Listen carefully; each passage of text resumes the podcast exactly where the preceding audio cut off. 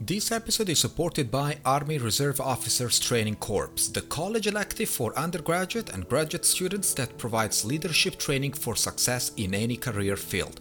If you have a passion for it, you can find a place to fit in the Army as an officer and get the training you need to turn that passion into a career. It offers merit based scholarships that can pay up to the full cost of tuition and open educational opportunities. Whether you are in high school, college, or already in the Army, are you ready to become a leader? Enroll now. To receive more information about the Army ROTC program, visit goarmy.com/podcast.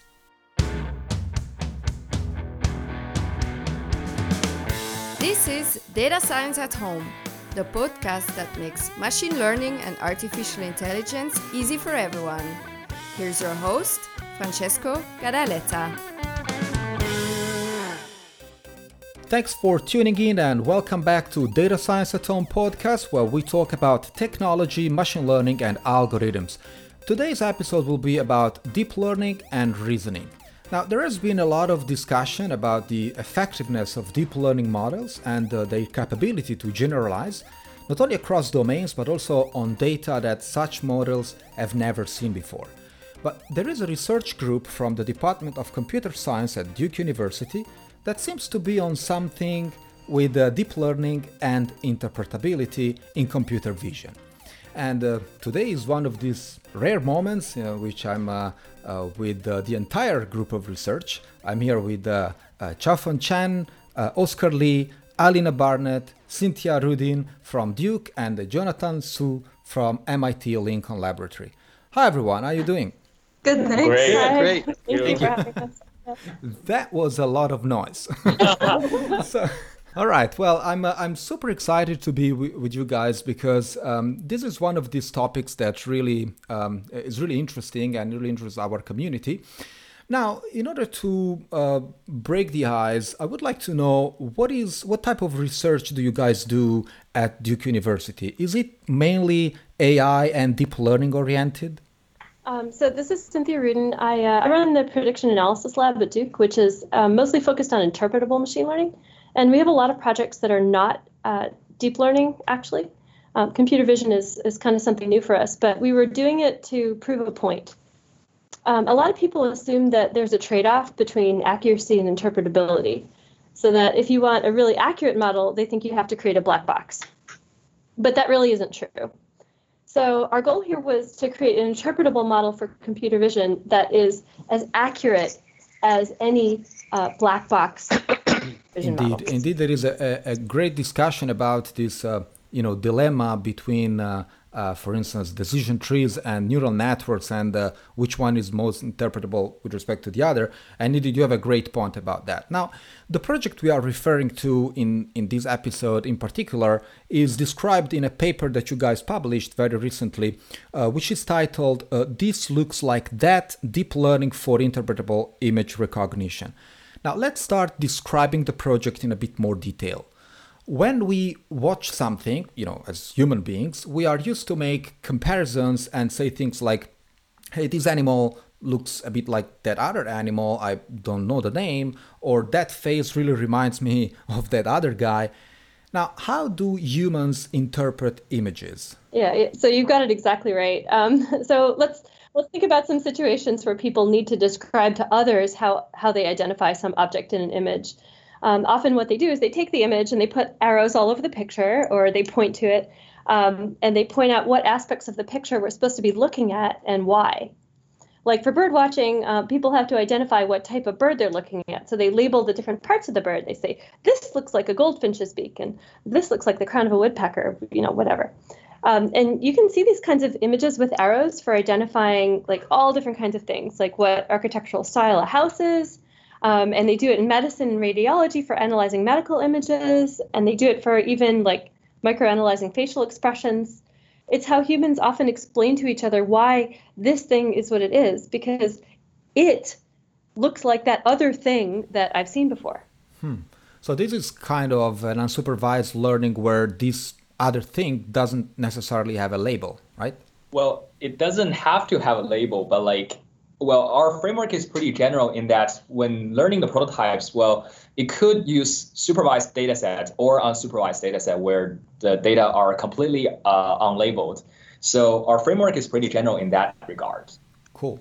Okay, we will go through the details uh, in a minute. Now, what is the main goal of this project? Um, well, we wanted to have the algorithm first be accurate, but also explain its classification of images the same way that humans do by picking out parts of the image and telling us that it's classifying something in a particular way because it thinks this looks like something it's seen before and it's showing us what that is. Uh, so the model will automatically learn a set of image patches whose presence or absence is most indicative of the presence or absence of a certain class. And this set of prototypical image patches will serve as the cases each image will be compared against. This classification process resembles that of a case-based reasoning. Okay, so is the case based reasoning the method that appeared first in the 80s and uh, consists in the process of solving new problems based on solutions of similar past problems, right? Yes, that's exactly right. Okay, got it. Now, how different is this approach from a, let's say, more traditional one in which the goal, for instance, in the case of a classifier, is to find the best input that maximizes a specific label or class. So I guess you're talking about activation maximization. Well, that's the post hoc method, where you first create a deep learning model and then figure out afterwards what it is doing. But in contrast, our network actually explains its own reasoning process. It says, I think these parts of the image look like these parts of the images I've seen before, and I'm, I'm going to use that information to my, make my decision. So the network itself is actually interpretable, which isn't post hoc. Right. This is uh, Jonathan at Lincoln Laboratory. So this approach builds in interpretability from the start instead of trying to come up with an approximate explanation after the fact. Uh, it modifies the network architecture and the objective function to support interpretability. So the explanation that one gets describes what the network is really doing. Uh, I suppose one could say that the difference is that instead of making up an explanation for the network, we're making the network explain itself. I see. So it's kind of taking the best of both worlds between um, interpret, interpreting things and making predictions. Okay, can you uh, explain a bit more in detail the idea of having prototypes and identifying parts of images to such prototypes in order to perform a classification? Sure. Uh, during training, the network learns prototypical image parts, and it learns to use a sparse combination of those parts to contribute to each class. Uh, the parts are spread out across the training set so they cover it, and each part matches some part of a training image. So, for example, the network might learn parts like a tire, a windshield, a door, uh, a wing, and a jet engine. Uh, and the sparse combinations mean the network doesn't use every part for every class. And finally, the presence of a part can either encourage or discourage a class. So, for example, the network might learn to use the tire, windshield, and jet engine for the car class, and it might learn to use the tire, wing, and jet engine for the airplane class. Uh, now, what does a jet engine have to do with a car? Not very much, but actually, the network can learn that the presence of a jet engine part discourages the car class and encourages the airplane class. Yes, this is Alina. And for example, the model learns prototypes like maybe the red wing of a red winged blackbird, blackbird or the yellow throat of a yellow throated warbler. Then, when it classifies a new image, it'll look for a patch similar to the learned prototypes. So the network could tell you something like this throat patch from the new image you've given me looks like that yellow throated warbler patch from the training set from before. Oh, I see.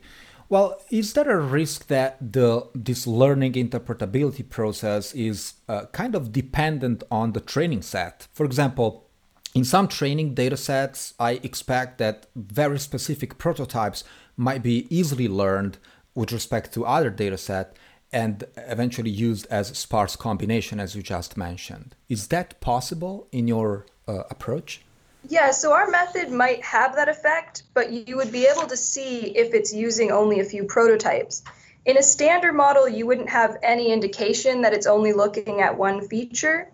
Um, and in all standard machine learning classification, the similarity between the testing and training datasets will have a major effect on the results. I would say this looks like that, and in this specific case, I would say this looks like that attention-based mechanisms.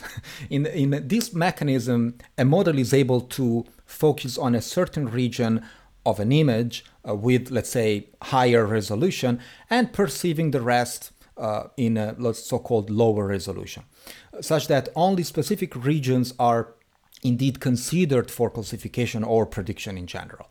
Now, how does your approach differ from attention mechanisms in deep learning? Okay, so this is Chaofan. And so there are indeed connections between our model and attention models.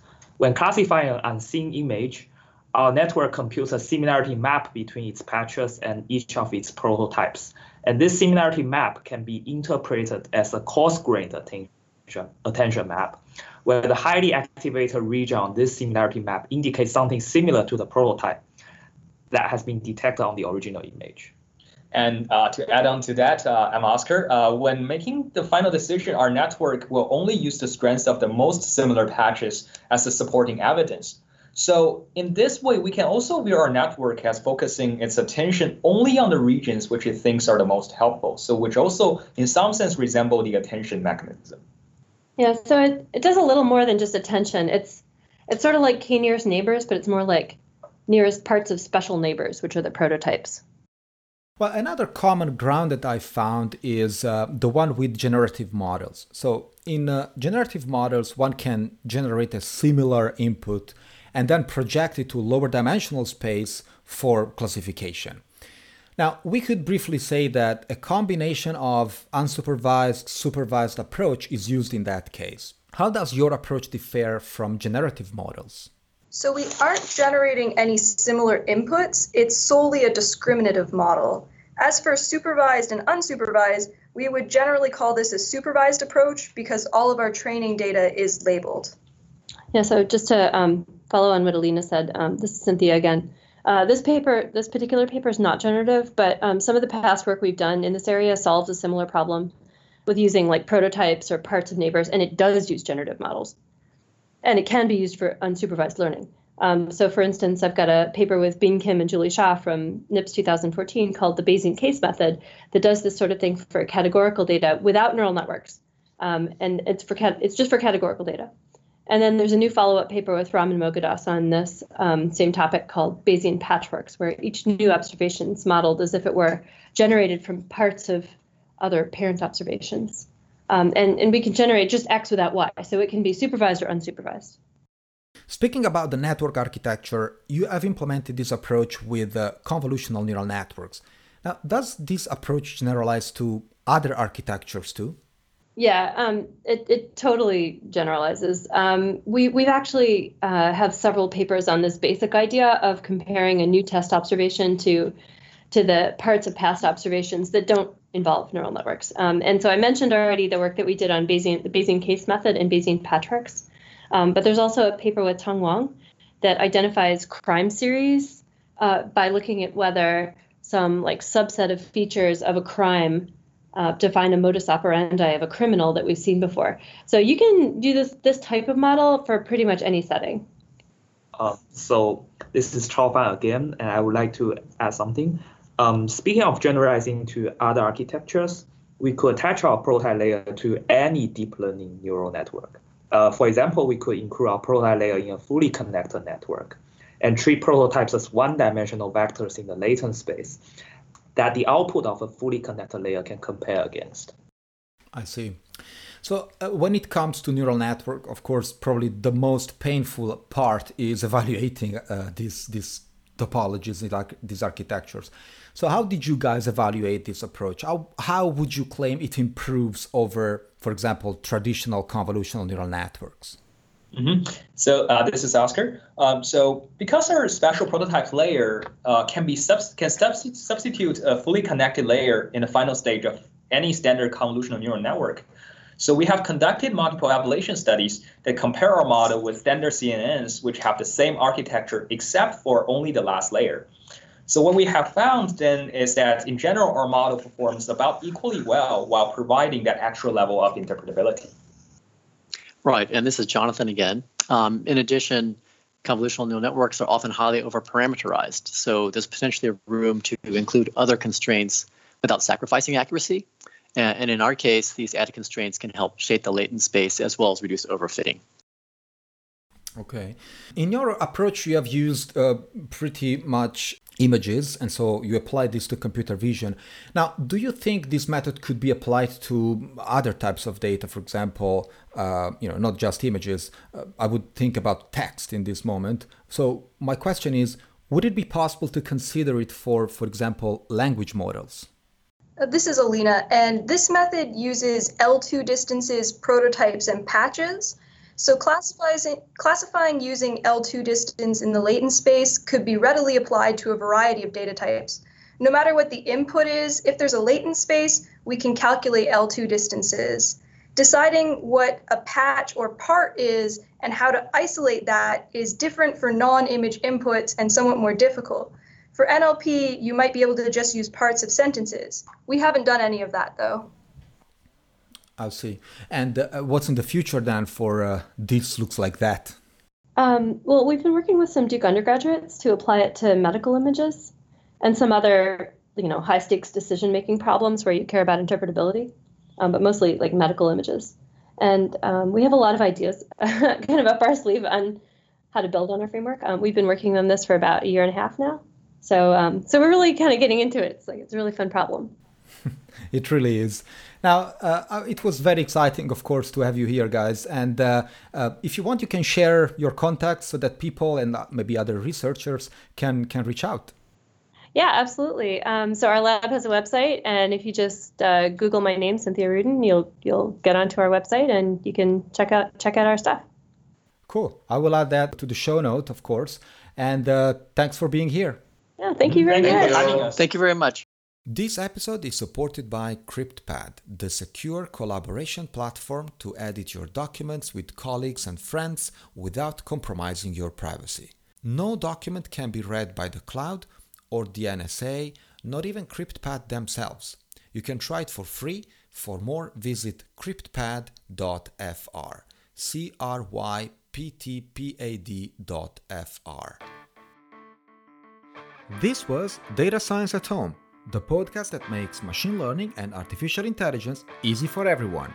If you like the show, don't forget to write a review on Apple Podcast, Stitcher, or Podbean. You can also find us on datascienceathome.com where you can subscribe to our newsletter and get the latest updates. Thanks for listening.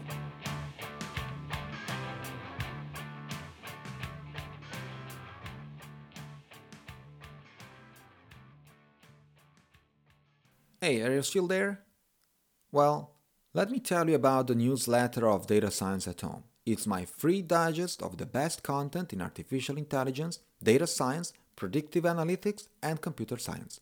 Subscribe now, datascienceathome.com.